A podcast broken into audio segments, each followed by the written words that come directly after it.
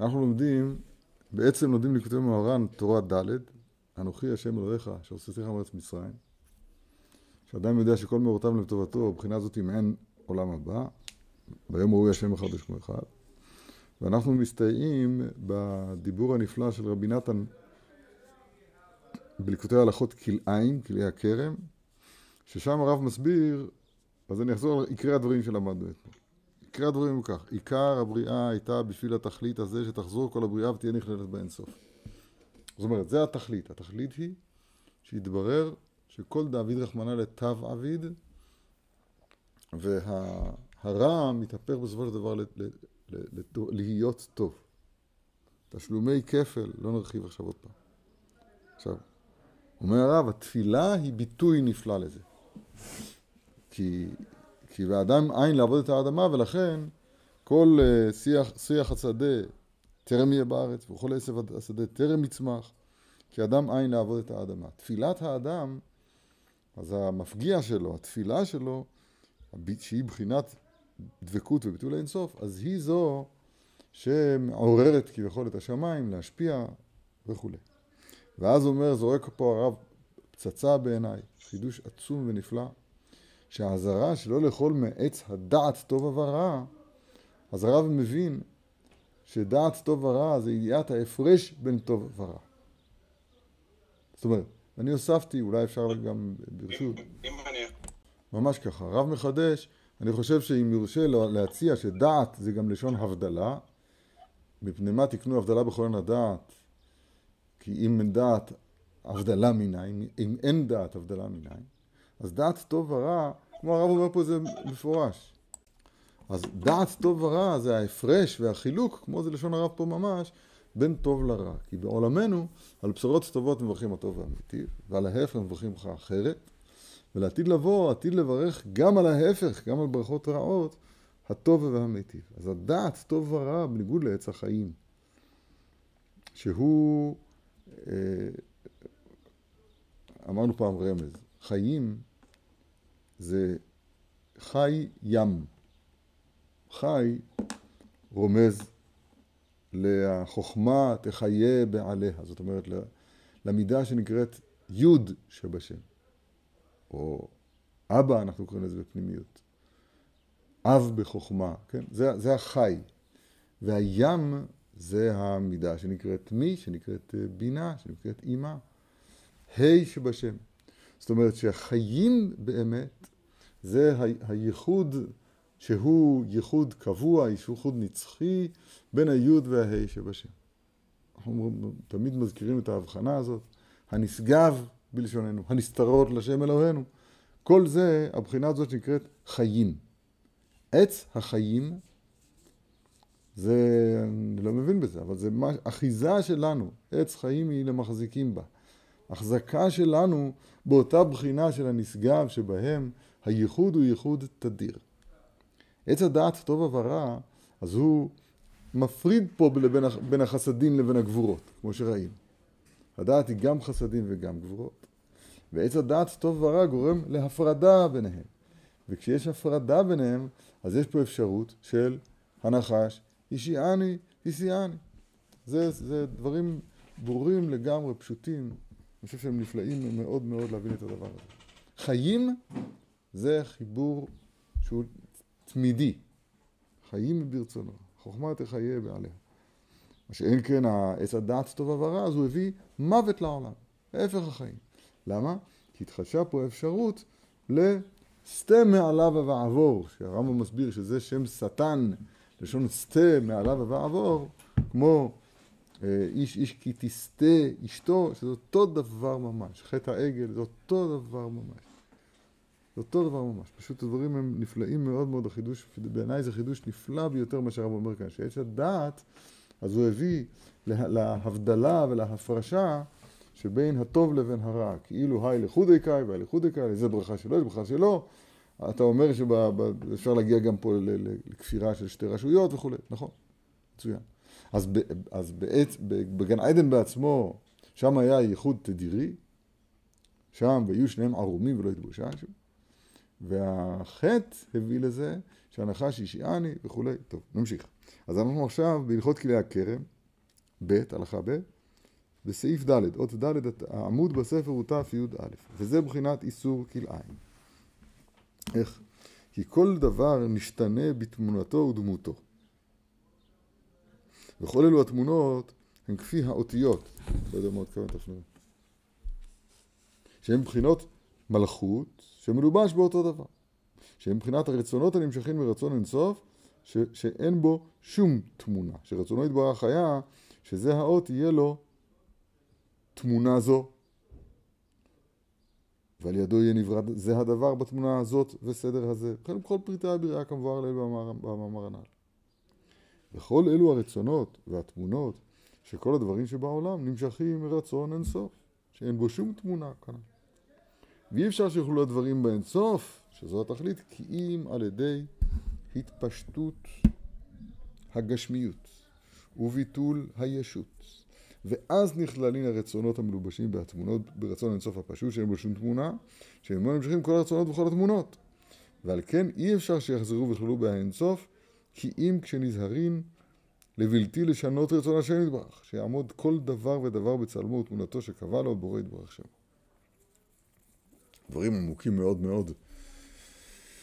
אמ, נסביר, נסביר את הדבר העמוק הזה הרב חוזר עליו הרבה פעמים, האות זה התמונה, זה הסימן, זה הרושם כאן, זה האות. זה האות. עכשיו, האות הזה, אז הקדוש ברוך הוא רוצה שהתמונה הזאת תהיה בדבר הזה, והתמונה הזאת תהיה בדבר הזה, וכל פרט יעמוד לעצמו, ובכלל זה גם בשורות טובות, בשורות רעות. כל אחד עומד לעצמו. אבל, אבל צריך לדעת שכל האותות האלה, כל התמונות האלה, אז הם רצונו יתברך. וכש... והסוד הגדול הוא ל...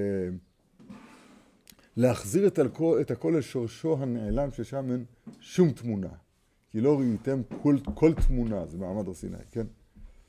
זה דבר עמוק מאוד מה שאני אומר, אני לא יודע כרגע להגדיר אותו מספיק טוב, אבל למשל כשהרב בתורה כ"א, אז הוא אומר שיש יש אחור, אחור וקדם צרטני.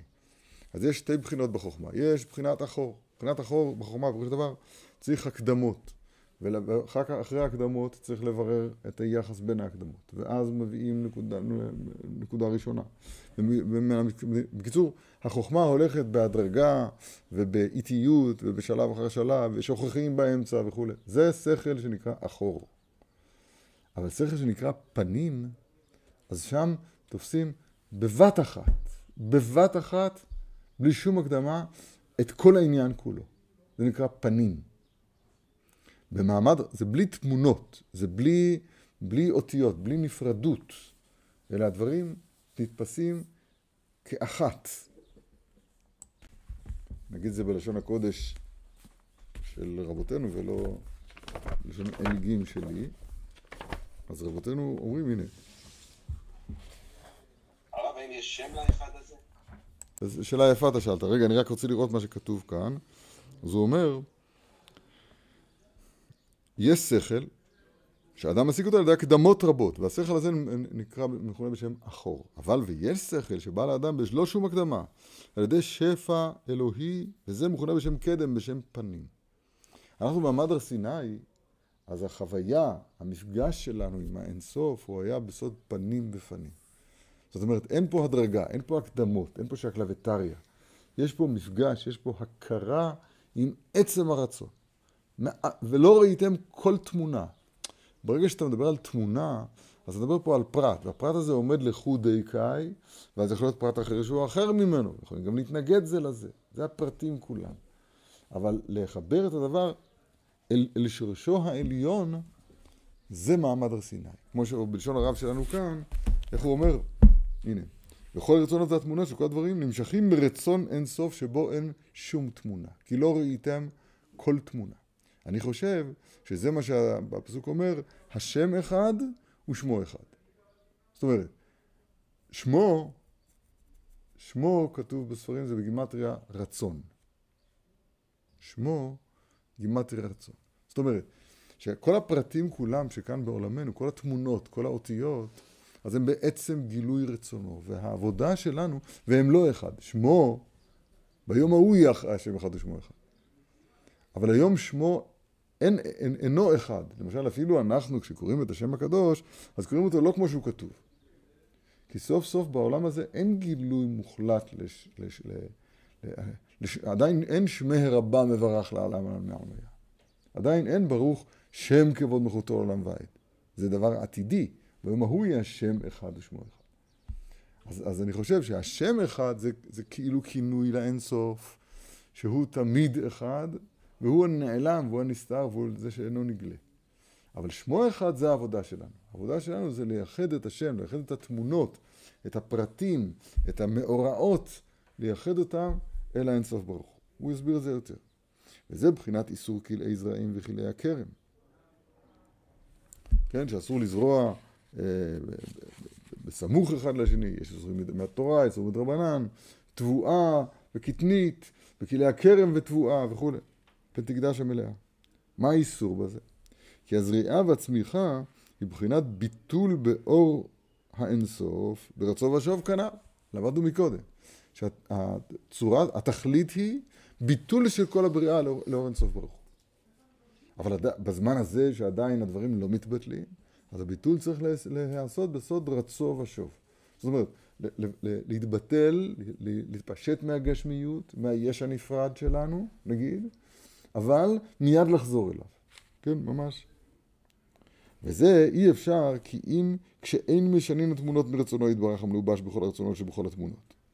שאז כל הרצונות שבכל התמונות יכולים לחזור לשוב, לשוב לשורשם ולהתבטל ברצון הפשוט שנמשכו משם תמונתם וצל מה? זאת אומרת, תכף נסביר את זה יותר. אבל כשמערבבים הזרעים חס ושלום, וזורים כלריים חס ושלום, מתערבבים התמונות, ועל ידי זה כאילו עוקרין הרצונות המלובש, המלובשים בהם ברצון האינסוף, מאחר שנשתנו התמונות שלא במינם. ואז אין יכולים לחזור ולהיכלל ברצון הפשוט, אני אנסה להסביר את הדבר הזה. יש פה כאילו קידוש ההפרדה וההבדלה. זאת אומרת, אחרי שיש את החטא של עץ הדעת טוב ורע, וכל דבר עומד לעצמו, כל אות עומדת לעצמה. וכל אות צריכה צריכה להיות מוקפת גביל ואסור שיהיה דיבוק בין אותיות. זה, זה הכל אותו דבר. אסור שיהיה כלאי אותיות, כן? למה? כי זה עצמו רצונו שבעולם הזה, על כל פנים, אחרי, אחרי עץ הדעת טוב ורע, שכל דבר עומד לעצמו, אז כל אחד צריך להיות גדור, זה נקרא עולם הגבול, כן? אז עולם הגבול צריך להיות, כל דבר אמור להיות דווקא בגבולותיו. אנחנו בכלל ישראל רווחת המילה סוגיה. איזה סוגיה אתם לומדים? מה זה סוגיה? סוגיה זה מלשון סוגה בשושנים. זאת אומרת גבול, גדר. זה מעניין הסוגיה. יש פה דבר שהוא נפרד, אותו אנחנו לומדים. אותו ולא דבר אחר. את האות הזאת ולא את האות האחרת. אותו, כן? אותו. את, האות, את, את הדבר הזה לומדים ולא את הדבר האחר לומדים. אנחנו היום אפילו קוראים לזה היום הגדרה של הדבר. מה זה הגדרה? מלשון גדר. במה הדבר, איך הדבר הזה נתפס כמובדל מחבריו. יתברר ויתעמת. כל דבר, תפיסת האמת שלו בעולם הזה, זה הבדלתו ממשהו חוצה לו. מבינים מה שאני אומר לו? השכל שיש לכל דבר, זאת אומרת, כל דבר אז הוא מוגדר בשכל המיוחד שלו. זה כך, וזה כך, וכן, וזה טוב וזה רע. ועל בשורות טובות מברכים שהחיינו, אמיתי, ועל בשורות טובות מברכים ברכה אחרת. כי כל אחד עומד לחוד.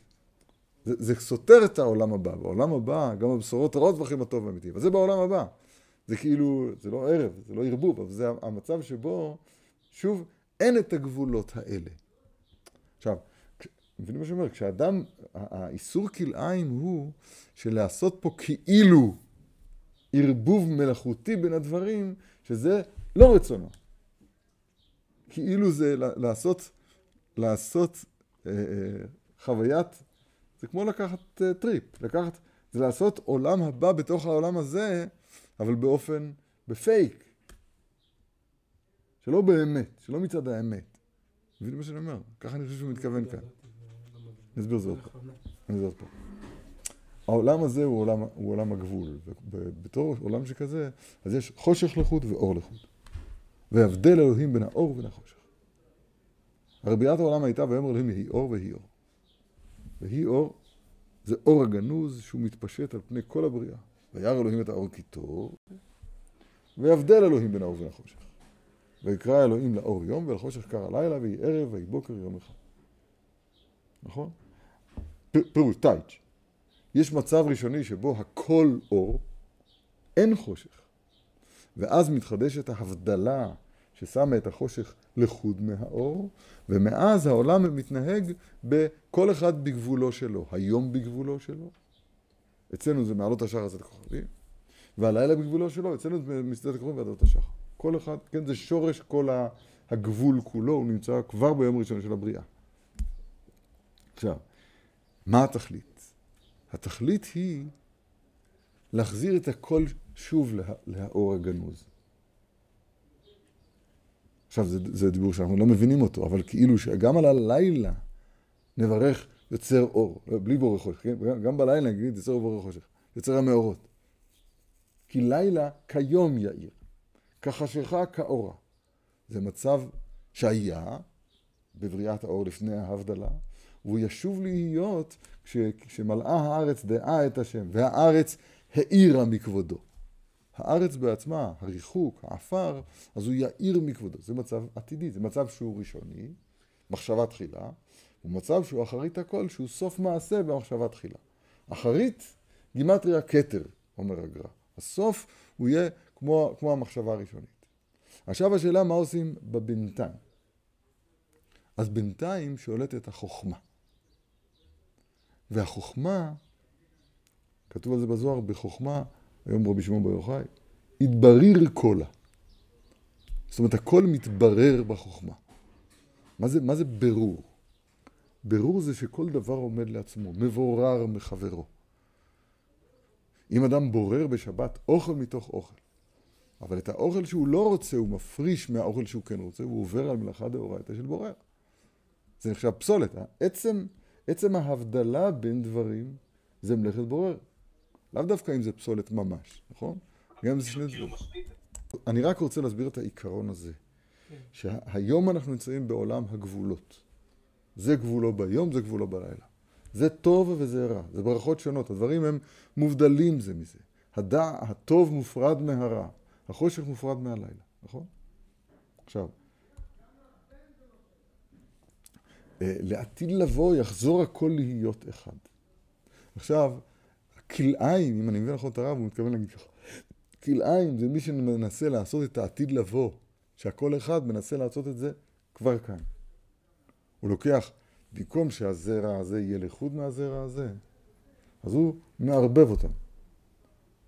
הוא רוצה לעשות פה פייק עולם הבא. זאת אומרת, לעתיד לבוא מדומה. אני מה שאני אומר, או לא? זאת אומרת, הרי לעתיד לבוא זה באמת יהיה ככה, שעל ברכות, על בשורות רעות נברך הטוב והמיטיב. יתברר שכל מאורותיו של האדם הם לטובתו. אבל כרגע להחיש את הקץ ההוא ולעשות פה באופן מלאכותי ולערבב בין התמונות, זה איסור כלאיים. בואו הנה הוא יסביר את זה יותר, תראו. הנה. אבל כשמערבבים הזרעים חס ושלום, אני בתי"ב בשורה השלישית מלמעלה, וזורעים כלאיים חס ושלום, נתערבבים התמונות. ועל ידי זה כאילו עוקרין הרצונות המלובשים בהם מרצון האינסוף, מאחר שנשתנו התמונות שלו במינם, ואז אין יכולים לחזור ולהיכלל ברצון הפשוט. זאת אומרת, הרב אומר ככה, הגבול הוא טוב. ההגדרה, התפיסה, תפיסת הנפרדות כרצונו יתברך, זה טוב. זה כך וזה כך. כל אחד עומד בגבולו שלו, צריך לכבד את זה ולהעריך את זה ולהעריץ את זה, זה רצונו. זה קצת קשה לשמוע את זה, כי הרי רצונו הוא בהשם אחד ושמו אחד, נכון. אבל בינתיים, בשלב הזה, כך רצונו. זה התמונה הזאת וזה התמונה הזאת, ואסור שיהיה דיבוק בין האותיות. אני אגיד את זה אולי באיזה משל אחר. האותיות הן כתובות בשחור. ספר תורה, תפילין מזוזות, בשחור. אבל השחור הזה הוא נובע מהלובן העליון. סוד הקלף, הרקע שהוא לבן, זה שה... כל אות כותבים אותה קודם כל יוד. יוד הוא השורש של כל האותיות. יוד זה חוכמה, כולם בחוכמה עשית. והיא גם הזנב של כל האותיות, וגם הראש של כל האותיות. והיוד מתחילה בקוצו של יוד. קוצו של יוד, זאת אומרת, מרמז לנביאה, לתרגום כאילו, להפיכה של הלבן, שהוא בסוד אינסוף, בלי גבול, ההפיכה שלו לאות המוגבלת, המוגדרת הזאת. זה ב, ב, בעין, בעין הציורית, מי שיכול לדמות את הדברים, זה מאוד מאוד מרשים. שבעצם י' זה נקודה. וזו התחלה של כל גילוי. אבל הנקודה הזאת מתחילה בקוצו של י'. קוצו של י', מה זה? זה, זה חוד כזה, שפיץ, אנחנו אומרים, שהוא מצטמצם באופן אינפיניטיסימלי, קוראים לזה במתמטיקה. זאת אומרת, לנקודה הכי דקה האפשרית, עד שזה נעלם בלבן, בלובן העליון. כאילו שהלובן העליון מגלה כלפינו את הרצון הזאת של האות הזאת. עכשיו היוד הזאת מתרחבת עד שנהיית אות, א', ב', ג', ת', מה שלא יהיה. ככה זה בכל האותיות כולן. עכשיו, האותיות אסור שיהיה דיבוק ביניהן, זה כלאיים. כי כל תמונה צריכה להיות בגדר המדויק שלה. כך רצונו יתברך, כי זה רצונו. ומכוח זה, מכוח החושך הזה, זה, זה בהכרח חושך, זה בהבדל בין האור ולחושך. מכוח החושך הזה אפשר יהיה להחזיר את כל הרצונות לרצון אינסוף ברוך. כך, על הרקע הזה, שייך שתהיה עבודת התפשטות הגשמיות. ולא מה? ולא לערבב בין האותיות. זה נשמע כאילו שרוצים בערבוב האותיות לעשות עולם הבא בעולם הזה באופן שקרי, באופן כוזב. נראה את זה, הרב הזה יסביר את זה יותר טוב. ואז אין יכולים לחזור ולקלל ברצון הפשוט. וזהו קלקול הבריאה, כי עיקר הבריאה, כדי שתחזור ותקלל באינסוף כנ"ל. וזה אי אפשר, כי אם כשמשמרין, כי אם כשמשמרין, שלא לערבב את התמונה. כל דבר לחוד איכה, השכל שיש לכל דבר כמו שהוא. רק כל דבר יעמוד בתמונתו ובצלמו. שאז הרצון הפרטי המלובש בכל תמונה ותמונה מקושר ברצון האינסוף שאין בו תמונה. ואז יכולים להפשיט הדבר מגשמיותו, שיהיה חוזר בכלל באינסוף כנ"ל. אבל כשמערבבים הזרעים וזורים כלאיים ונתרבבות תמונות, על ידי זה עוקרים, עוקרים אותם מרצון הפשוט, ואינם יכולים לחזור להיכלל באינסוף ולהמשיך עם שם רצון העליון. שזהו עיקר הפגם של כל העבירות. איזה יופי, זה כתוב פה דבר הפוך. זאת אומרת, אסור להקדים, להקדים את ה... את ה את לעשות מבשורות, מבשורות רעות בשורות טובות ולהפך. כמה צריך להיות מדויק בדבר הזה. כי זה רצונו מצד, מצד צורת העולם הזה. אור לחוד, חושך לחוד. ויהי ערב ויהי בוקר יום אחד. אבל, אבל בתנאי שכל אחד עומד בגבולותיו שלו. זה החשיבות העצומה שיש בדקדוק ההלכה כלשונה וככתבה כל סעיף קטן.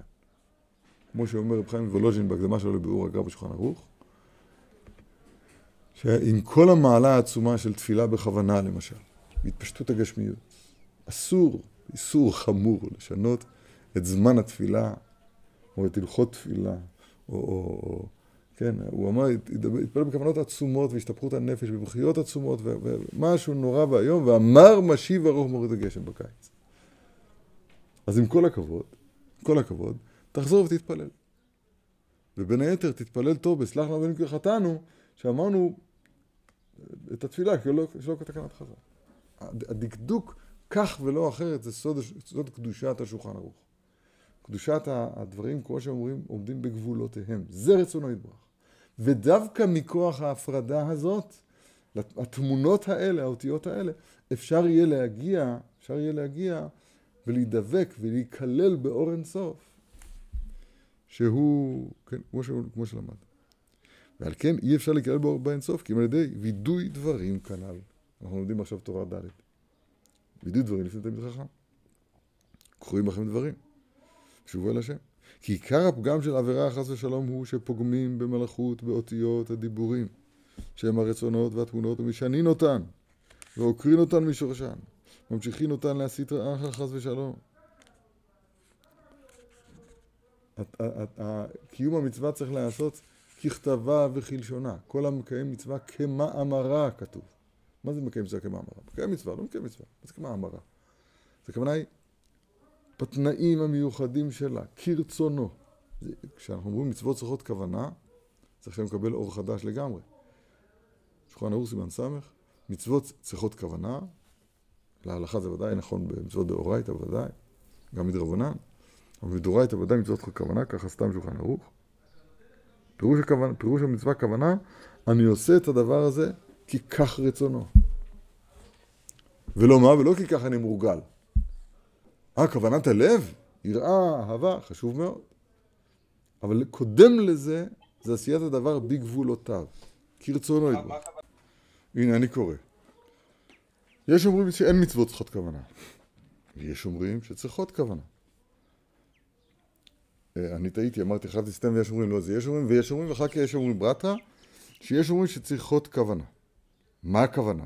אומר השולחן ערוך, לצאת בעשיית אותה מצווה. מה זה לצאת? הכוונה היא, קיימתי את רצונו.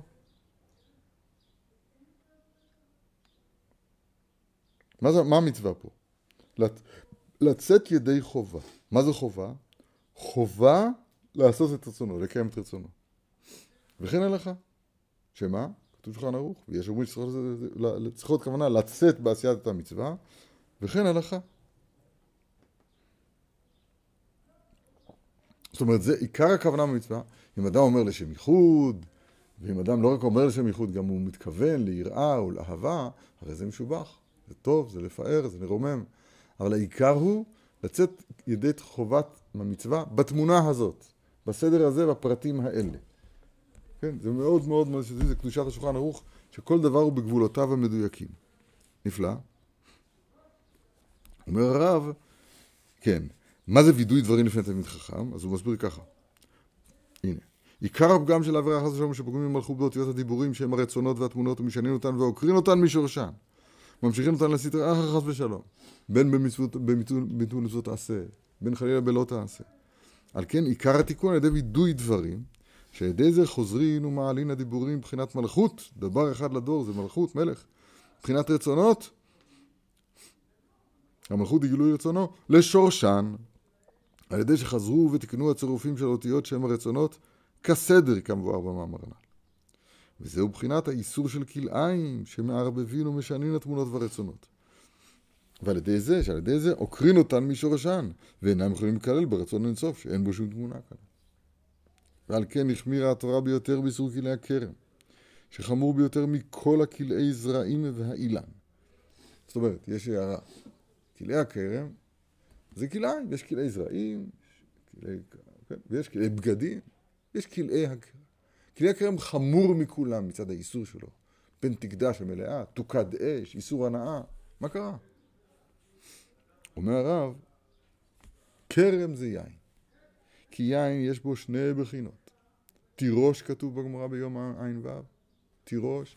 זכה, נעשה ראש. כאילו תהיה ראש, תירוש. לא זכה, נעשה רש. רש. זכה נעשה ראש, לא זכה נעשה רש. זכה, משמחו. ויין ישמח לבב אנוש, זכה משמחו. לא זכה, משממו. ישמם, כן? אולי. כי יש יין המשמח, מצוין, אבל ויש יין המשקר. כי כשזוכה לשתות היין בקדושה כראוי, אזי היין מרים דעתו ומשמח לבבו. חמרה וריח פקחין, כן? זה, זה פוקח, זה מחמקים. ויפקחו עיניהם. מבחינת ויין יצמח לבב אנוש. ואז נתעלה דעתו, וזוכה לדע, לדעת כי השם הוא האלוהים, שזהו עיקר שלמות הדעת. לדעת שהשם, מידת הרחמים, ואלוהים, מידת הדין, כולו חד כנ"ל. בשם אהלה דבר, באלוהים אהלה דבר. שזהו עיקר השמחה, מבחינת ויין ישמח לבב אנוש. ישמח לבב. הרמז הוא שני לבבות. יצר טוב, יצר רע. אבל היין עושה מהם אחד. כן? אצל המלאכים יש להם רק לב אחד. וסעדו ליבכם, אומר אברהם אבינו למלאכים. רש"י שם אומר, הוא מביא את הפסוק הזה. ויין ישמח, נדמה לי, יין ישמח לבב אנוש. אצל האדם יש שני צדדים. היין משמח אותם, אמרנו כמה פעמים, ש"וייחד יתרו", וייחד יתרו, אמרנו כמה פעמים את הסוד הזה, וייחד יתרו, אומר התרגום וחדי, לשון שמחה, רש"י אומר, לשון שמחה, לפני הדרשה של חידודין חידודין, וייחד יתרו, זאת אומרת, הוא ייחד, נכון? אל תחד כבודי, אל תחד כבודי, אומר אור החיים הקדוש, אל תשמח כבודי. אז אם הוא ייחד, זה ישמח. ואתה, כבודי, תחד תשמח. אז אני אחד אשמח. אחד, אם ייחד זה הוא ייחד. אם הוא ילבש ואתה תלבש, אז אני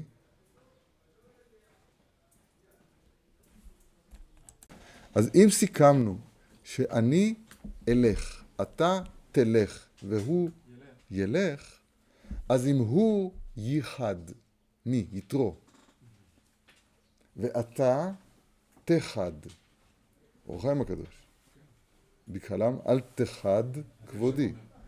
אז אני אחד. זאת אומרת, הוא ישמח זה הוא ייחד, אתה תשמח זה אתה תחד, אני אשמח זה אני אחד. אז המילה אחד היא מרמזת גם על שמחה. יש לה פירוש של שמחה. זה בסגול וזה בצירה, אבל זה לא משנה, זאת אותה מילה ממש.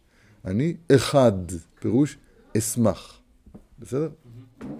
הצער למשל, העצב, הוא מכווץ, טפח עצב, ואז אדם מתכנס מצד עצמו, נפרד מכל הסביבה, והוא לחוד, וכל העולם לחוד וכולי, זה, זה עצב. שמחה עושה מהכל אחד. עכשיו, יין. לבד. אז היין, היין עושה אחד. היין בקדושה, כשזכה, נתעלה דעתו, נתעלה דעתו, וצריך לדעת כי השם, מידת הרחמים, הוא האלוהים ממידת הדין. בשם אהלל דבר, באלוהים אהלל דבר. השמחה עושה אחד. כמו שביום ההוא יהיה השם אחד ושמו אחד, הגמרא שואלת, ועכשיו הוא לא אחד? אומרת הגמרא, לא, לא שהוא לא אחד. אלא עכשיו על בשורות טובות זוכרים ברכה אחת הטוב והאמיתי. על, על בשורות זוכרים ברכה אחרת הטוב, עדיין האמת. לעתיד לבוא, השם אחד פירוש הדבר שמברכים גם על בשורות רעות הטוב והאמיתי. זה אחד, זה השמחה של העתיד לבוא. זה מי שזוכה ליין, יין המשומר בענביו. כן. תנו שחר לעובד ויין למראה נפש. ואז, כשזה נעשה בקדושה, אז ביין, היין גימטריה סוד, אדם תופס את סוד העניינים, בסודם אל תבוא נפשי, בקהלם אל תקחר אחד כבודי, והסוד הזה הוא ש, שמתגלה שאין עוד מלבדו, שהכל אחד. גם באלוהים אהלל דבר. שזהו עיקר השמחה מבחינת יין שמח לבב אנוש. כשזוכים לדעת, לדעת הזה, לדעת השלם הזה, ויודעים שהכל לטובה, בוודאי הוא בשמחה תמיד. זה נקרא יין ישן, שדעת זקנים נוחה המנה. יין, זק... יין ישן, שדעת זקנים סברך המנה. איך זה קשור לדעת? כמו שהרב למד אותנו כאן. הדעת, אז יש בה חסדים יש בה גבורות. יש בה אפשרות להתחבר, שזה חסדים, יש בה אפשרות להבדיל, שזה גבורות. אם אין דעת, הבדלה מניין. עכשיו, אבל שורש החסדים והגבורות הוא דעת אחד, דעת שלם. לכן יין, שלמדנו אותה עכשיו, שהוא משמח לבב אנוש, שבלבב יש טוב ויש רע, הוא עושה מהכל אחד, אשמח, שמחה זה אחד, אז היין הזה עושה מכל ההפרדה של החסדים והגבורות, עושה מהם דעת, שבו החסדים והגבורות הם אחד, הם אחודים. לכן יין ישן, שדעת זקנים נוחה המנו. דעת. זקנים נוחה ממנו. אני קצת מוסיף פה. וזהו מבחינת השמחה של לעתיד, שאז תגדל השמחה, כמו שכתוב, אז ימלא שחוק פינו, היינו שמחים. כי אז נזכה לדעת הזה שכולו טוב. ועל כן יהיה אז עולם השמחה, מבחינת, וזה מבחינת השמחה של יין, מבחינת יין המשמח, מבחינת ויין ישמח, כי נתרומם דעתו על ידי היין לקדושה, עד שזוכה לדעת הנ"ל, שהוא למעלה מדעת האנושי. ואז יודע שהכל לטובתו כי כולו טוב, שעל זה נתרבה השמחה מאוד. וזה מבחינת יין המשומר, שנזכה לעתיד בעולם הבא, שאז יהי כולו טוב וכנ"ל. איזה יופי. אבל יש יין המשקר חס ושלום. ומי שאינו זוכה, אזי יוצא מדעתו לגמרי על ידי שתיית היין. כי בחינה זו של ביטול הנ"ל, ביטול לאינסוף, תפיסת האחד, שמחה דקדושה, לאו כל אדם זוכה, ולא כל, רוצה, לא, לא כל הרוצה ליטול את השם נוטל. ואי אפשר לזכות לבחינת ביטול הנ"ל, כי אם כשמקדשין עצמו תחילה, ומשברין כל המידות והתאוות הנמשכים מארבעה יסודות. זה הדלת. ושבין בתשובה שלמה ומתוודין וידוי דברים לפני תלמיד חכם. אז די כיכולין להיכלל באינסוף, וגם אז אי אפשר להתבטל לגמרי. רק ברצון ושוב, כי השם יתברך רוצה בעבודתנו. על כן צריך שיהיה הביטול מבחינת רצון ושוב, כנ"ל. אתה שאלת מקודם, זה, זה משהו מלאכותי מבחוץ, נכון? הקדוש ברוך הוא ברא את עולמו ככה, שיש כלפי כל דבר שלעתיד לבוא, יש, יש דוגמה ממנו בעולם הזה. ומי ש... והוא נתן לנו את זה כדי לחוות את זה, לחיות את זה. האדם צריך להיכנס ב, ב, ב, ב, לשבת קודש עם רביעית יין, רוב רביעית, עם רביעית יין. ככה, ככה מקדשים את השבת. למה? כי, כי בשבת, במעשה ידיך ארנן, גם, גם יד שמאל מתבררת בשבת, כן? כ, כ, כסיבה לס, לשמחה, הטוב והמיטיב. אם חלילה מי שקורא לו משהו לא טוב בשבת, אז הוא, אז הוא, אז הוא ממשיך לשיר שירי שבת. כן? הוא לא, לא עושה שום דבר. מוצאי שבת שיבכה. אבל שבת עצמה, קודש. כן? זה, זה שבת קודש. כמו כהן גדול, שלא מפסיק את עבודתו כשהוא אבל. אז יהודי בשבת הוא כהן גדול. זהו. לא פורם את בגדיו, לא, לא פורע את ראשו. כהן גדול. נמצא כל הזמן שם, קודש הקודשים. כאילו, כן, בבחינה הזאת. אז אם כן, יש בעולם הזה, יש בעולם הזה את, את היין שמי שזכה, אז דעת זקנים לא חי ממנו.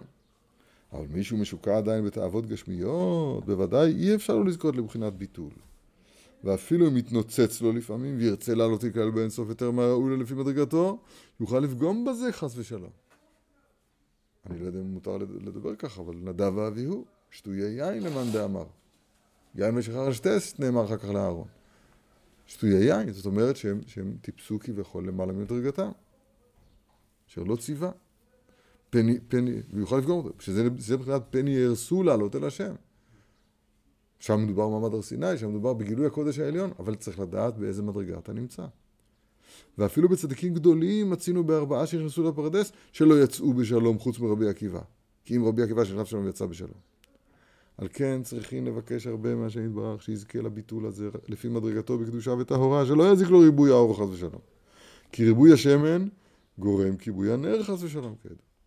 ומכל שכן על ידי שתיית יין, אף על פי שנתרומם הדעת על ידי היין זה נכון, אבל כשאינו זוכה, אזי להפך, דעתו נתבלבל לגמרי, ובא לשכרות. כן, אני הצצתי, הוא יגיד, זה, זה חטא נדב ואביהו. איזה יופי. כי ביטול הנ"ל אל האינסוף, זה בחינת שנפשט הדעת, ויוצא מהכלים. ויוצא מהכלים של, של המוחין בכלל באינסוף. כי בוודאי כלי המוחין אין יכולים לקבל אור האינסוף. ואחר כך כששב מהביטול, אז נשאר בו רק רשימה. רשימו. ואז הרשימה מאירה לדעת כי השם הוא האלוהים וכולו טוב כנ"ל. על כן צריכים שיהיו כלי המוחין קדושים וטהורים, כדי שיוכלו לקבל אור הרשימו של הביטול, כמו שלמדנו כנ"ל.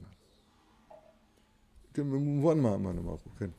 היין מלווה אותנו בכל סעודה, צריך לברך, ויש מאן דאמר שאפילו בסעודה, אפילו יחיד שסועד, יברך בקריאת המזון על הכוס. מה יש לנו עם, היין?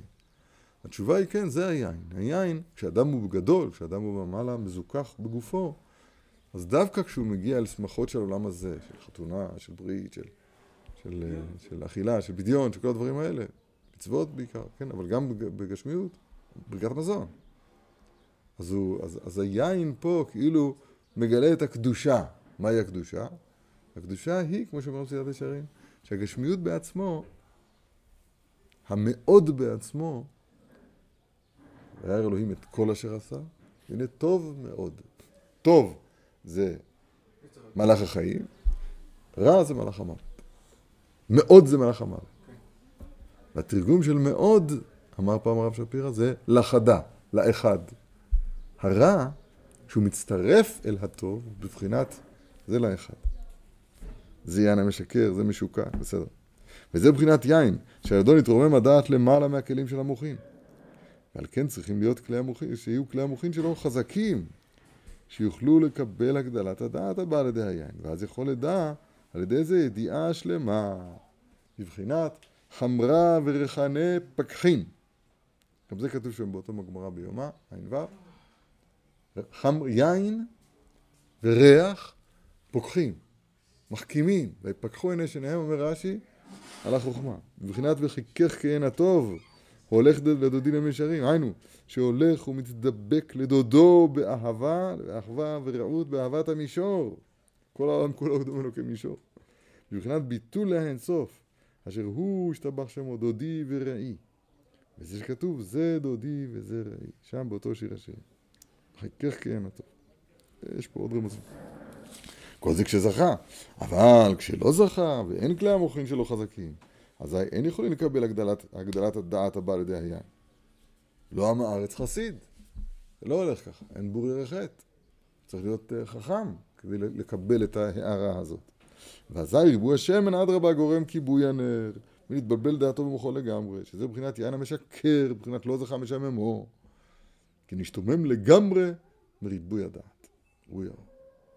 וזה בחינת חטא אדם הראשון שאכל מעץ הדעת טוב עבר רע שהיה יין למאן דאמר. מחלוקת, כן. יש אומרים תאנה, יש אומרים חיטה, יש אומרים יין. חטא אדם הראשון. כמו שכתוב. איך? אין. כמו שאמרו רבותינו זכרונו לברכה, סחטה ענבים ונתנה לו. וגם נוח פגם בזה כמובן, כמו שכתוב, ויחל נוח איש האדמה, וייטע כרם, וישת מן היין, וישכר, ויתגל בתוך אהולו. כתוב שם בעל הטורים, ויתגל אותיות גלויות. כל הגלות... לא על היין. ועיקר הפגם שלהם היה שהסתכלו למעלה ממדרגתם, שזה מבחינת יין המשקר, וכמובן בספרים. וזה מבחינת חטא נדב ואביהו, כמו שאמרנו מקודם, כמו שאמרו רבותינו זוכר שטויי יין נכנסו למקדש. שכתוב בקרבתם לפני השם וימותו. זאת אומרת, יש פה קרבה יתרה שלא לפי מדרגתם, אז וימותו. כי הכל אחד, כי בקרבתם לפני השם, אנו שהציצו והתקרבו יותר מדי למעלה ממדרגתם, שזה העיקר הפגם שלהם, וזה בעצמו מבחינת שטויי יין וכן הלאה. כל מה שלומדים בפנימיות היום, זה הכל הרבה שמעון בר יוחאי. לא יאומן כי זה? נעשה אדם נאמר בעבורך. לא יאומן כי יסופר. נעשה אדם נאמר בעבורך. כל התורה שבידינו, בחלק הפנימי שלה בוודאי, אז החלק הפנימי של התורה זה הכל מאורו של רבי שמעון בר יוחאי. כי צריך כל אדם לומר, בשבילי נברא, לא נברא העולם בשבילי.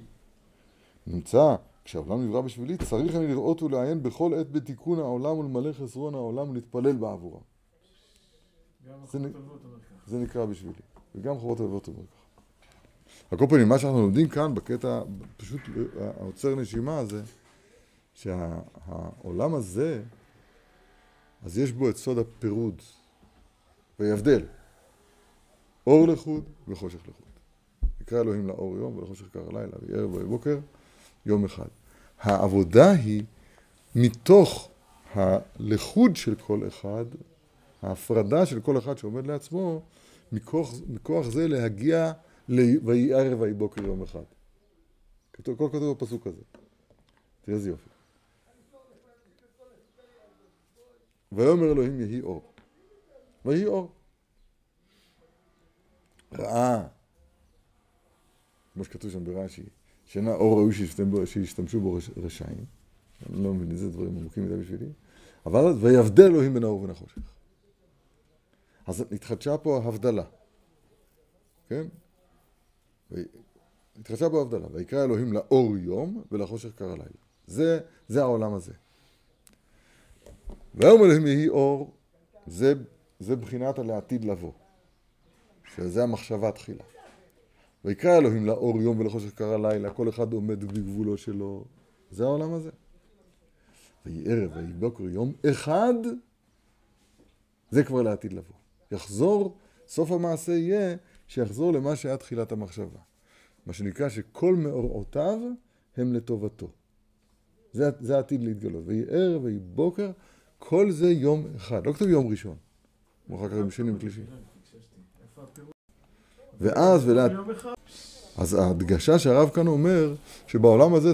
חייבים להשאיר כל אחד בגבולו המיוחד לו. לא לערבב בין הגבולות, ואמרנו זה קדושת השולחן ערוך. היין עניינו, היין עניינו להתאים את האדם, על כל פנים ברצו ושוב, בבחינה הזאת של השמחה. השמחה, אמרנו כמה פעמים, זה סוד אחד, אשמח. אשמח. מה פירוש? ש, שמתגלה במשהו, ברצו ושוב, מתגלה שגם מאורעותיו שהם לרעה, הם לטובתו. וכל זה מעמד הר סיני, אנוכי השם אלוהיך שסר מזוזה בית הבתים.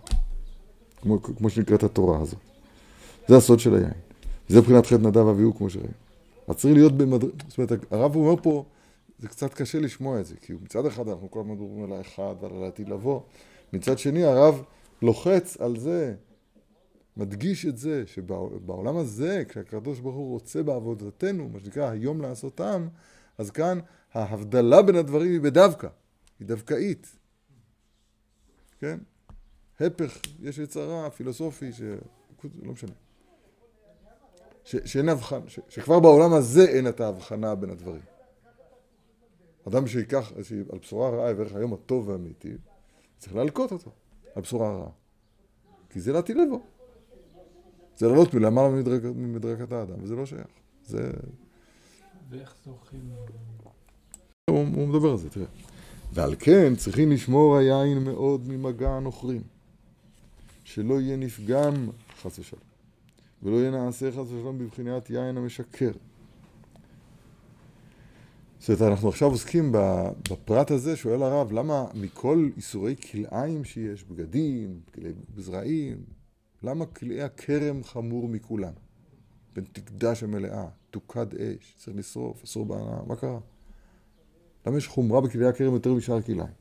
אומר הרב, על כן החמירה התורה ביותר באיסור כלי הכרם, כי היין, שהוא סוד זכה משמחו, שהוא סוד גילוי האחד, היין צריכים לשומרו יותר מכלאיים, כדי שתוכלל הנטיעה בשורשה, כדי להמשיך היין משורשש בקדושה, שהוא בחינת יין המשמח, שזה בחינת ביטול האל האינסוף, שמשם צומחים כל הזרים וכל הנטיעות שם למיניהם וכן אבל כשמערבים כלאיים בחרם חס ושלום, נפגם היין, ונעשה יין המשקר, כי אינו יכול לקבל אור האינסוף, לאחר שנתערב ונשתנה בתמונות ורצונות על ידי התערבות השקיליים בחרב כנ"ל, כנ"ל. כי היין יין צריך שמירה ביותר מכל הזרעים, מכלאיים, מחמת שהיין הוא בחינת הגדלת הדעת, שזה עיקר בחינת הביטול, ועל כן צריך שמירה יתרה כנ"ל. פן יהרסו אל לעלות אל השם. אדם צריך להיות, לדבר כל הזמן במדרגתו ולדעת שתכלית הידיעה שלא נדע. הפך מה שמקובל, שאדם חושב אין עולם אלא אחד, אלא הכל פה דיגיטלי, בינה מלאכותית. אז יין המשקר, מה הוא עושה? כן, יין המשקר, אז הוא נותן כאילו אה, אחד מזויף. כלאיים. עם כף אלא עם קוף. כן, לא, לא, אסור להגיד. מה? אסור. יין משמח, יין המשקר מביא ל... ל... ל... כל העולם, תראה, יין, כל העולם דומה לו כמישור, כמו שהרב אומר מקודם. רק באופן הטהור זה שהולך ומתדבק לדודו באהבה ואחווה ורעות באהבת המישור. המישור זה, אני מבין נכון, שיש פה דבקות שבו כל מאורעותיו הם לטובתו. קבלת איסורים באהבה, הבנה שאין עוד מלבדו. אחד, בקיצור. הסטרא אחר של זה זה יין, יין המשקר. גם שם כל העולם דומה לו כמישור. אבל בפייק, בשקר. יש דרשה שהרב אמר פעם על היין. אם רץ לבך כתוב בספר יצירה, שוב למקום. ועל כן, עיקר שתיית יין הוא רק בשבת ויום טוב בחוש של קידוש. אמרנו את זה, כי בשבת ויום טוב, אז מאיר ביותר אור האינסוף. כי זה עיקר קדושת שבת ויום טוב, שאז נפתח אור האינסוף. ועל כן, על ידי היין ממשיכים לקדושה של שבת ויום טוב על ידי כוס של קידוש. כי על ידי כוס יין של קידוש, זוכים להתבטל ולהיכלל באור האינסוף להמשיך הקדושה משם כנ"ל. איזה יופי. כוס בגימטריה אלוהים. הרי הרב מלמד אותנו שהשם הוא האלוהים, זאת אומרת שבבחינת העולם הבא אז מתגלה שכשם שבשם אהלל דבר, כך באלוהים אהלל דבר. אז אומר הרב, זאת אומרת אני, סליחה, לא אומר הרב, אז, אז אני מציע שהמפגש בין היין שהוא מבטא את הארת אינסוף הוא בתוך הכוס שהוא בגימטריה אלוהים. זה, זה מה שאמרתי. היין שהוא בתוך אור אינסוף, באינסוף? לא. היין שהוא בחינת אור אינסוף, כמו שכתוב כאן, זוכה להיבטל באור האינסוף, כן? נפתח אור האינסוף השותים יין. ועל כן, ועל כן על ידי היין ממשיכין הקדושה של שבת ויומתו על ידי כוס של קידוש, כי על ידי כוס, כוס יין של קידוש זוכים להתבטל ולהתקלל באור האינסוף. אני אומר רמז שהכוס הוא גימטריה אלוהים, מאוד פשוט. וזה מבחינת כוס של יין של הבדלה. כי כשיוצא מהשבת או היום טוב, אז צריכים, אז, אז לכאורה, אז תעשה זה רק בכניסת השבת. למה גם ביציאה, אז הקידוש הוא על היין? הרי אתה נפרד מאור האינסוף. אומר הרב, אז צריכים להמשיך הרשימו של הביטול שתאיר להדעת. איזה יופי. לא הבנתי. רגע, רגע, רגע. אתה בלי ספר. לא. כי שבת ויום טוב הוא בחינת ביטול אל האינסוף שנפתח הזקנה. ואחר שבת ויום טוב זה בחינת ששבין מהביטול. ואז על ידי הכוס יין של הבדלה ממשיכין הרשימו של הביטול שתאיר להדעת גם בששת ימי החול. שנזכה לדעת גם אז כי השם הוא האלוהים שכולו טוב כנ"ל. ועל כן עושין הקידוש והבדלה על היין דווקא. זאת אומרת, מסביר הרב, בסוד רצו ושוב. הסוד, ככה, צריך להתבטל אל האינסוף. מצד שני, הרוצה, העולם הזה נקרא עולם העבודה. היום לעשותה. הקדוש ברוך הוא רוצה בהיותנו בעולם הזה. מה יהיה? עולם הבא העולם הזה. התשובה היא רצו ושוב. רצו זה התבטלות לאור אינסוף. ושוב זה חזרה עם הרשימו של אותה התבטלות אל העולם הזה, ואז העולם הזה נראה אחרת לגמרי. בשבת קודש אדם עולה אל הנועם העליון, אל הבינה, אל הבן עולם הבא. מוצאי שבת, הוא אומר, ויהי נועם השם אלוהינו עלינו, ומעשה ידינו כל עונה עלינו מעשה ידינו.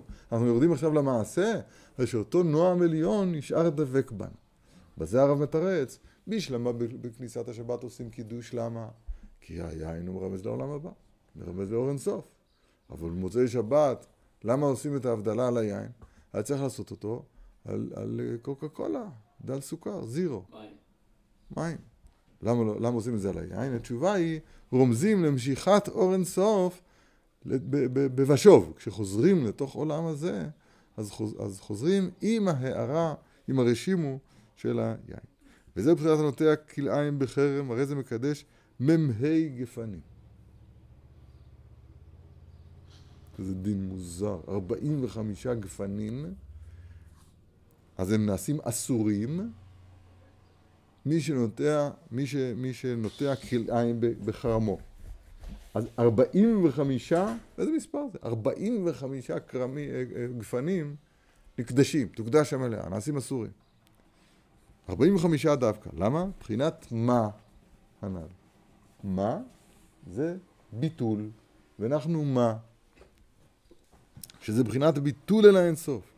שעל ידי זה ממשיכים ממה למאה. כמבואר שם אמר הנ"ל, אנחנו לא למדנו, נלמד את זה. ומלאו מחד גלגלה דענה, תלת מאה גר במשך העין שם. אבל כשנוטע כלאיים בחרם, שאז פוגם בחינת מה? בבחינת, בבחינת, בבחינת ביטול הנ"ל. כן מקדש מ"ה בגפנים, מה דווקא? כי פגם בבחינת מה? בבחינת ביטול האינסוף כנ"ל. מה שאנחנו עושים, אני רק רוצה להזכיר מה, מה הצורה של הלימוד שלנו, צורה של לימוד חדשה. לומדים ליקוטי מוהר"ן, ומאירים אותו בינתיים בהערה מדהימה מספר ליקוטי הלכות. ככה עשינו בתורה א', ב', ג', ועכשיו עשינו את זה גם בתורה ד'. וזה באמת, זה לא יאומן כי יסופר, זה ממש כמו גמרא על משנה. זה מאיר את אותם מושגים שהם קצת רחוקים ועליונים, שכתובים בליקוטי מוהר"ן. זה מואר היטב, מואר באופן נורא ונפלא, ממש מתברר מכוח דברי הרב, הרב הקדוש הזה. וזה בחינת תפילה שהיא ביטול, בחינת ביטול אל האינסוף מאמר הנ"ל. ועל כן יש ארבע בחינות בתפילה. מה זה בריאה? יש קורבנות, יש זמרה, יש קריאת מהברכותיה, יש תפילה, יש עמידה. שהם כנגד ארבעה עולמות אצילות בריאה יצירה- עשייה כידוע. דנו קורבנות, שקדי זמרה, בקריאת קריאת שמע, תפילת שמונה עשרה כידוע. כי בתחילה צריכים לתקן ארבעה יסודות, שהם בשורשן מבחינת ארבע אותיות השם, שזהו מבחינת ארבעה עולמות אצילות בריאה יצירה- עשייה כאן. כי אי אפשר לזכות לבחינת ביטול הנ"ל, כי אם כשמתקנים כל המידות הנמשכים מארבעה יסודות שהם מבחינת ארבעה עולמות, כנ"ל הידוע. זאת אומרת, הוא מזכיר, לא נאריך בזה, הוא מזכיר שהשורש של הקלקול הוא בהתגברות היסודות, בחלק הרע שלהם, ומשיכת האדם אל העל- עלמא דפירודה, עד שהוא מדמיין, בר מינן, הוא מדמיין שהוא קיים מצד עצמו. אדם מדמיין שהוא מצוי.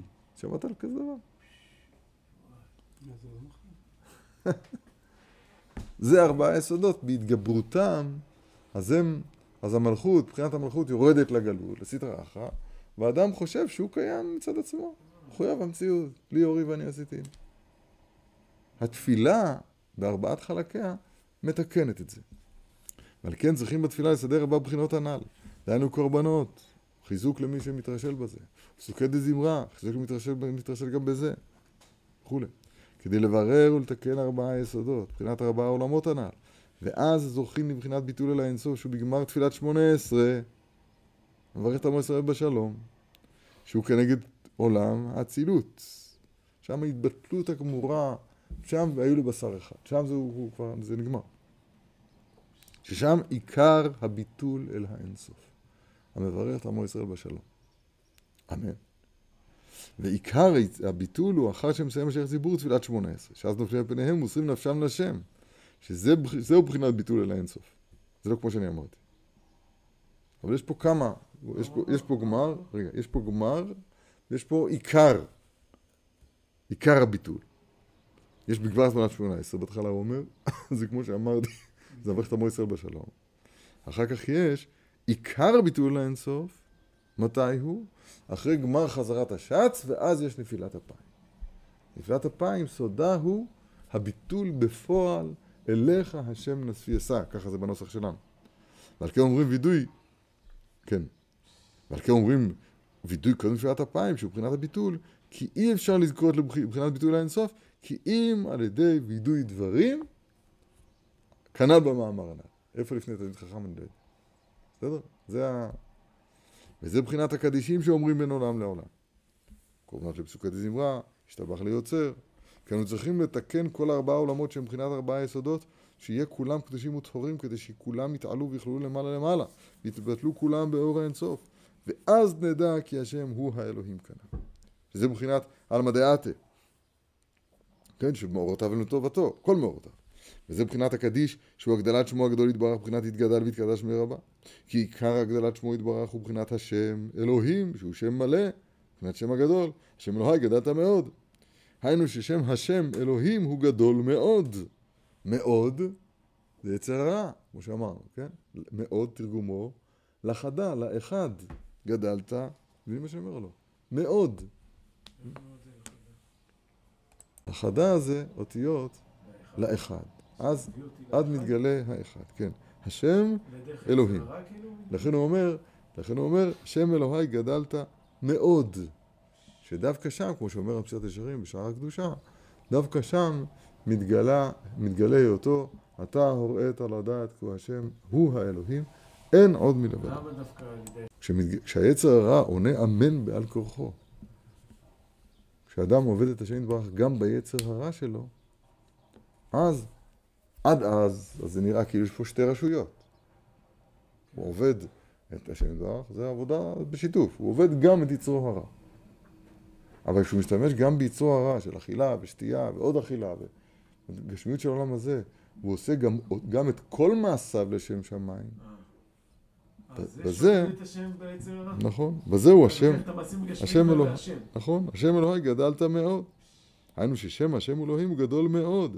כי זה השם שכשמתייחד בכלל יחד מבחינת השם הוא אלוהים, זהו עיקר גדולתו ומותו יתברך. מבחינת הגדלת שמו יתברך כמו שיהיה לעתיד, שיהיה השם אחד ושמו אחד.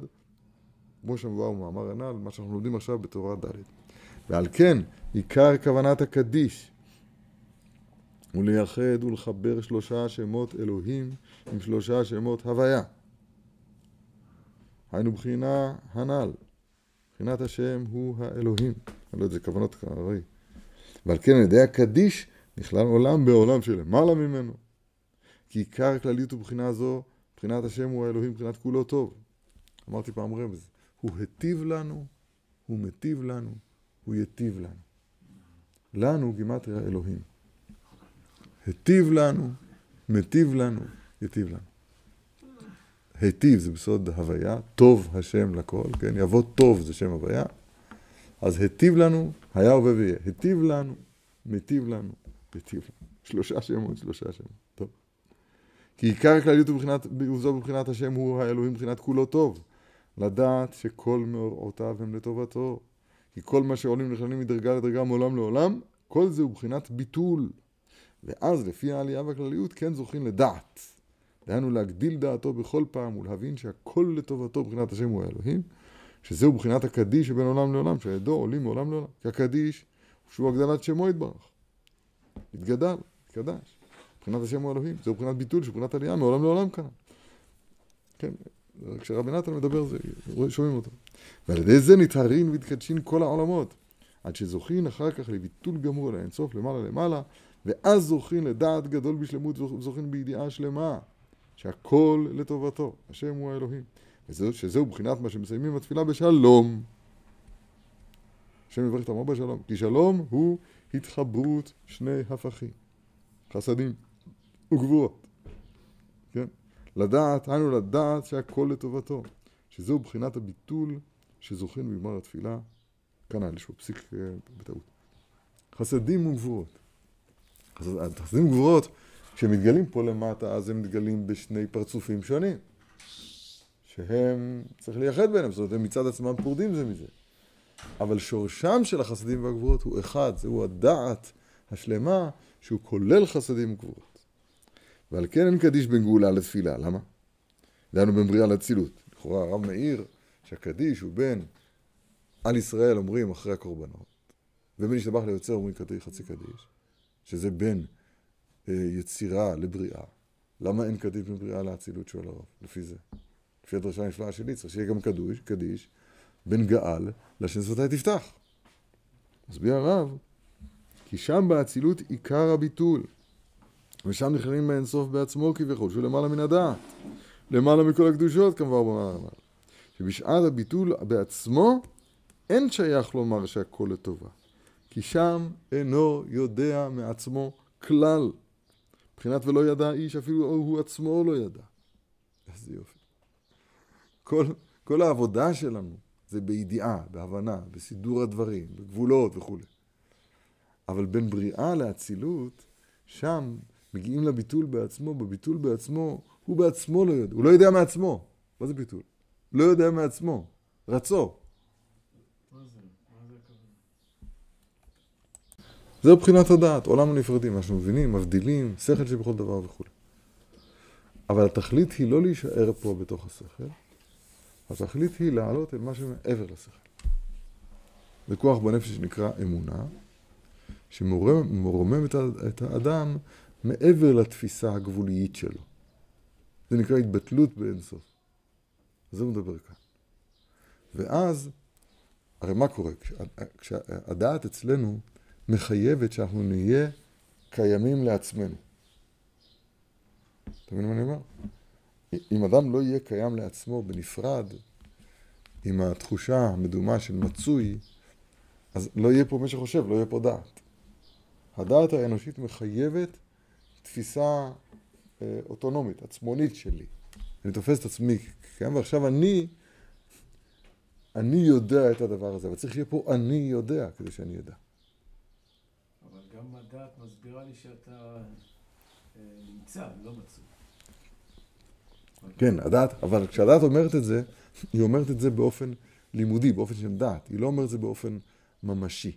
אה. בתניא כתוב שדעת זה הרגש הלב. אין הרגש הלב בזה שאני, שאני, שאני נמצא. אבל בחוויה האמיתית אני... או, אבל בת, לעצמי, ב- בתפילת, זה כשאני, כשאני עומד, ב, בפירוט. כשאני עומד מול האצילות, שם, שם uh, קורה הביטול בפועל, ושם לא שייך קדיש, אומר הרב, כי אין שם מי שיגיד קדיש כאילו. השם שפתיי תפ- תפתח וגיד תהילתך. אני כבר לא נמצא. על כן אין קדיש בגאולה לתפילה, בגאולה לאצילות. כי שם באצילות עיקר הביטול, ושם נכללים באינסוף בעצמו כביכול, שהוא למעלה מן הדעת, למעלה מכל הקדושות. שבשעת הביטול בעצמו אין שייך לומר שהכל לטובה, כי שם אינו יודע מעצמו כלל. מבחינת ולא ידע איש, אפילו בעצמו לא ידע. אינו יודע מעצמו כלל, כוונה שהוא מבוטל לאינסוף כזה? כן, זה התפשטות הגשמיות. ועל כן אין שייך שם, שם קדיש הוא הגדלת הדעת, לצאת ממוחין דקתוב ומוחין דגדלות. לדעת כי השם אלוהים והכל לטובה. כי כל זה צריכים בעולמות שלמטה. שצריכים להמשיך עליהם ההערה מבחינת אינסוף, זה ושוב. כדי לדעת זאת שהכל לטובה. אבל שם באצילות, כשזוכים לביטול בעצמו, שם אין שייך המשכת הקדושה והדעת. כי מתבטלין לגמרי מבחינת אפילו הוא עצמו לא ידע, כנ"ל. מה יהיה? אנחנו אומרים את התפילה, גם טוב. ואחר נפילת אפיים, ברמב"ם כתוב, אם הוא, לא, אם הוא לא יכול לכוון תפילתו, תפילה בלי כוונה, כי הוא לא, לא יתפלל. ואחר נפילת אפיים, אחר הביטול, אז חוזרים מבחינת רצו ושוב, ואז, ואזי מאיר הרשימו אל הביטול לדעת כי השם הוא אלוהים. זאת הרשימו של הביטול, הכוונה. ואז יודעים בשלמות שהכל לטובה, ואז נמשכים כל ההשפעות. כי עיקר המשכת השפע הוא על ידי הדעת הזה, שהוא מבחינת כולו טוב. מבחינת דע, דעת קנית, מה חסרת. שם זה בירושלמי כתוב דע קנית, כן? גם בבבלי כתוב את זה. ועל כן אומרים אחר כך סדר קדושה ותפילה לדוד, שכל זה מבחינת המשכת השפע מהדעת הנ"ל. עכשיו אחרי שהגענו לאצילות בביטול גמור, חווינו, טעמנו את הרצו, את הביטול אל האינסוף, עכשיו שייך הורדת השפע הזה, עם הרשימו הזה, לשאר עולמות בריאה יצר העשייה, כמו, כמו הסדר שמבואר שם בסידורים. על כן שיכור אסור להתפלל. כי קודם התפילה עדיין אינה עולמות מתוקנים. ואז היין הוא בחינת יין המשקר כנ"ל. ועל כן כששותה יין אי אפשר לו להתבטל באור האינסוף בקדושה וטהורה כראוי. ועל כן אסור לו להתפלל. כי מי שאינו קדוש וטהור רוצה לעלות, להרוס ולעלות אל השם למען מדרגתו, פגע מאוד בזה. ועל כן, כשהוא שיכור אסור לו להתפלל, שהוא מבחינת ביטול אל האינסוף, כי יתבטל, יתבטל דעתו לגמרי, ולא יוכל להתבטל ברצו ושוב בהדרגה בקדושה וטהורה וחנן. איזה יופי, אנחנו מסיימים את זה. וזה מבחינת כוס של ברכה של ברכת המזון אחר אכילה. גם זה הזכרנו, כי האכילה היא מגידולי הארץ. דנו לחם מן הארץ, שעליו דווקא חייבים ברכת המזון. ועיקר גידולי הצמחים מן הארץ הוא מבחינת ביטול אל האינסוף כנ"ל, ואדם אין, לה, ואדם אין לה באותה אדמה כמו שלמדנו. ועל כן, על ידי האכילה זוכים להתבטל ברצון העליון, דנו מבחינת ביטול האינסוף, שזו הערת הרצון שזוכים בשעת האכילה כמובן, אמר כי ברחמה מנהגם, שזה מבחינת צדיק אוכל לשובע נפשו. מבחינת והשביע בצחצחות נפשך, שזוכים בשעת האכילה לקדושה לאורות הצחצחות, כמובן במאמר תקראו. שהם למעלה מהספירות, שהוא מבחינת ביטול אל האינסוף. ועל כן, אז, אחר האכילה, אז היה מבחינת יין המשמח, מבחינת יין ישמח לבב אנוש ולחם לבב אנוש יסעד. ועל כן יין שבתוך הסעודה אינו משקר, כמו שאומרות אין סוף לך. זה גם הטבע ככה וגם ההלכה ככה. היינו כנ"ל, איזה יופי. אתה מבין איזה יופי? כיוון שכשהוא אוכל, איפה אנחנו? אבל כשהוא אוכל, אז הוא אוכל בגידולי הארץ. גידולי הארץ באו מתפילה. כן? וברך את לחמך ואת ממך, זה אחרי העבודה של התפילה. אז גם, גם אכילה זה קישור לאור האינסוף. אז אם כן, היין כאן, הוא כבר לא יין משקר, הוא יין משמח. בסעודה הוא משמח. כן. מה זה היין המשקר אמרנו עליו? שהוא גורם לבלבול, לטשטוש הגבולות, ועושה פה כאילו עולם הבא מדומה. אה, לכן הוא לא יכול להתחיל גם להתפלל? כן, לכן הוא פה מדומה מתפילה. ויין ישמח ולא משהו, כן. ועל כן יין שבתוך הסעודה לא משקר. וזה מבחינת כוס של יין של ברכת המזון, כי ברכת המזון נאמר על השובע, הסבה. ואז יש כוח להמשיך יין דקדושה מבחינת אין שמח, שהוא מבחינת הרצון כנ"ל, הנ"ל. מבחינת ביטול לאנסוף קדושה גדולה כנ"ל. פלא פלאות פלאי. סודות עצומים ונוראים מלמד אותנו פה.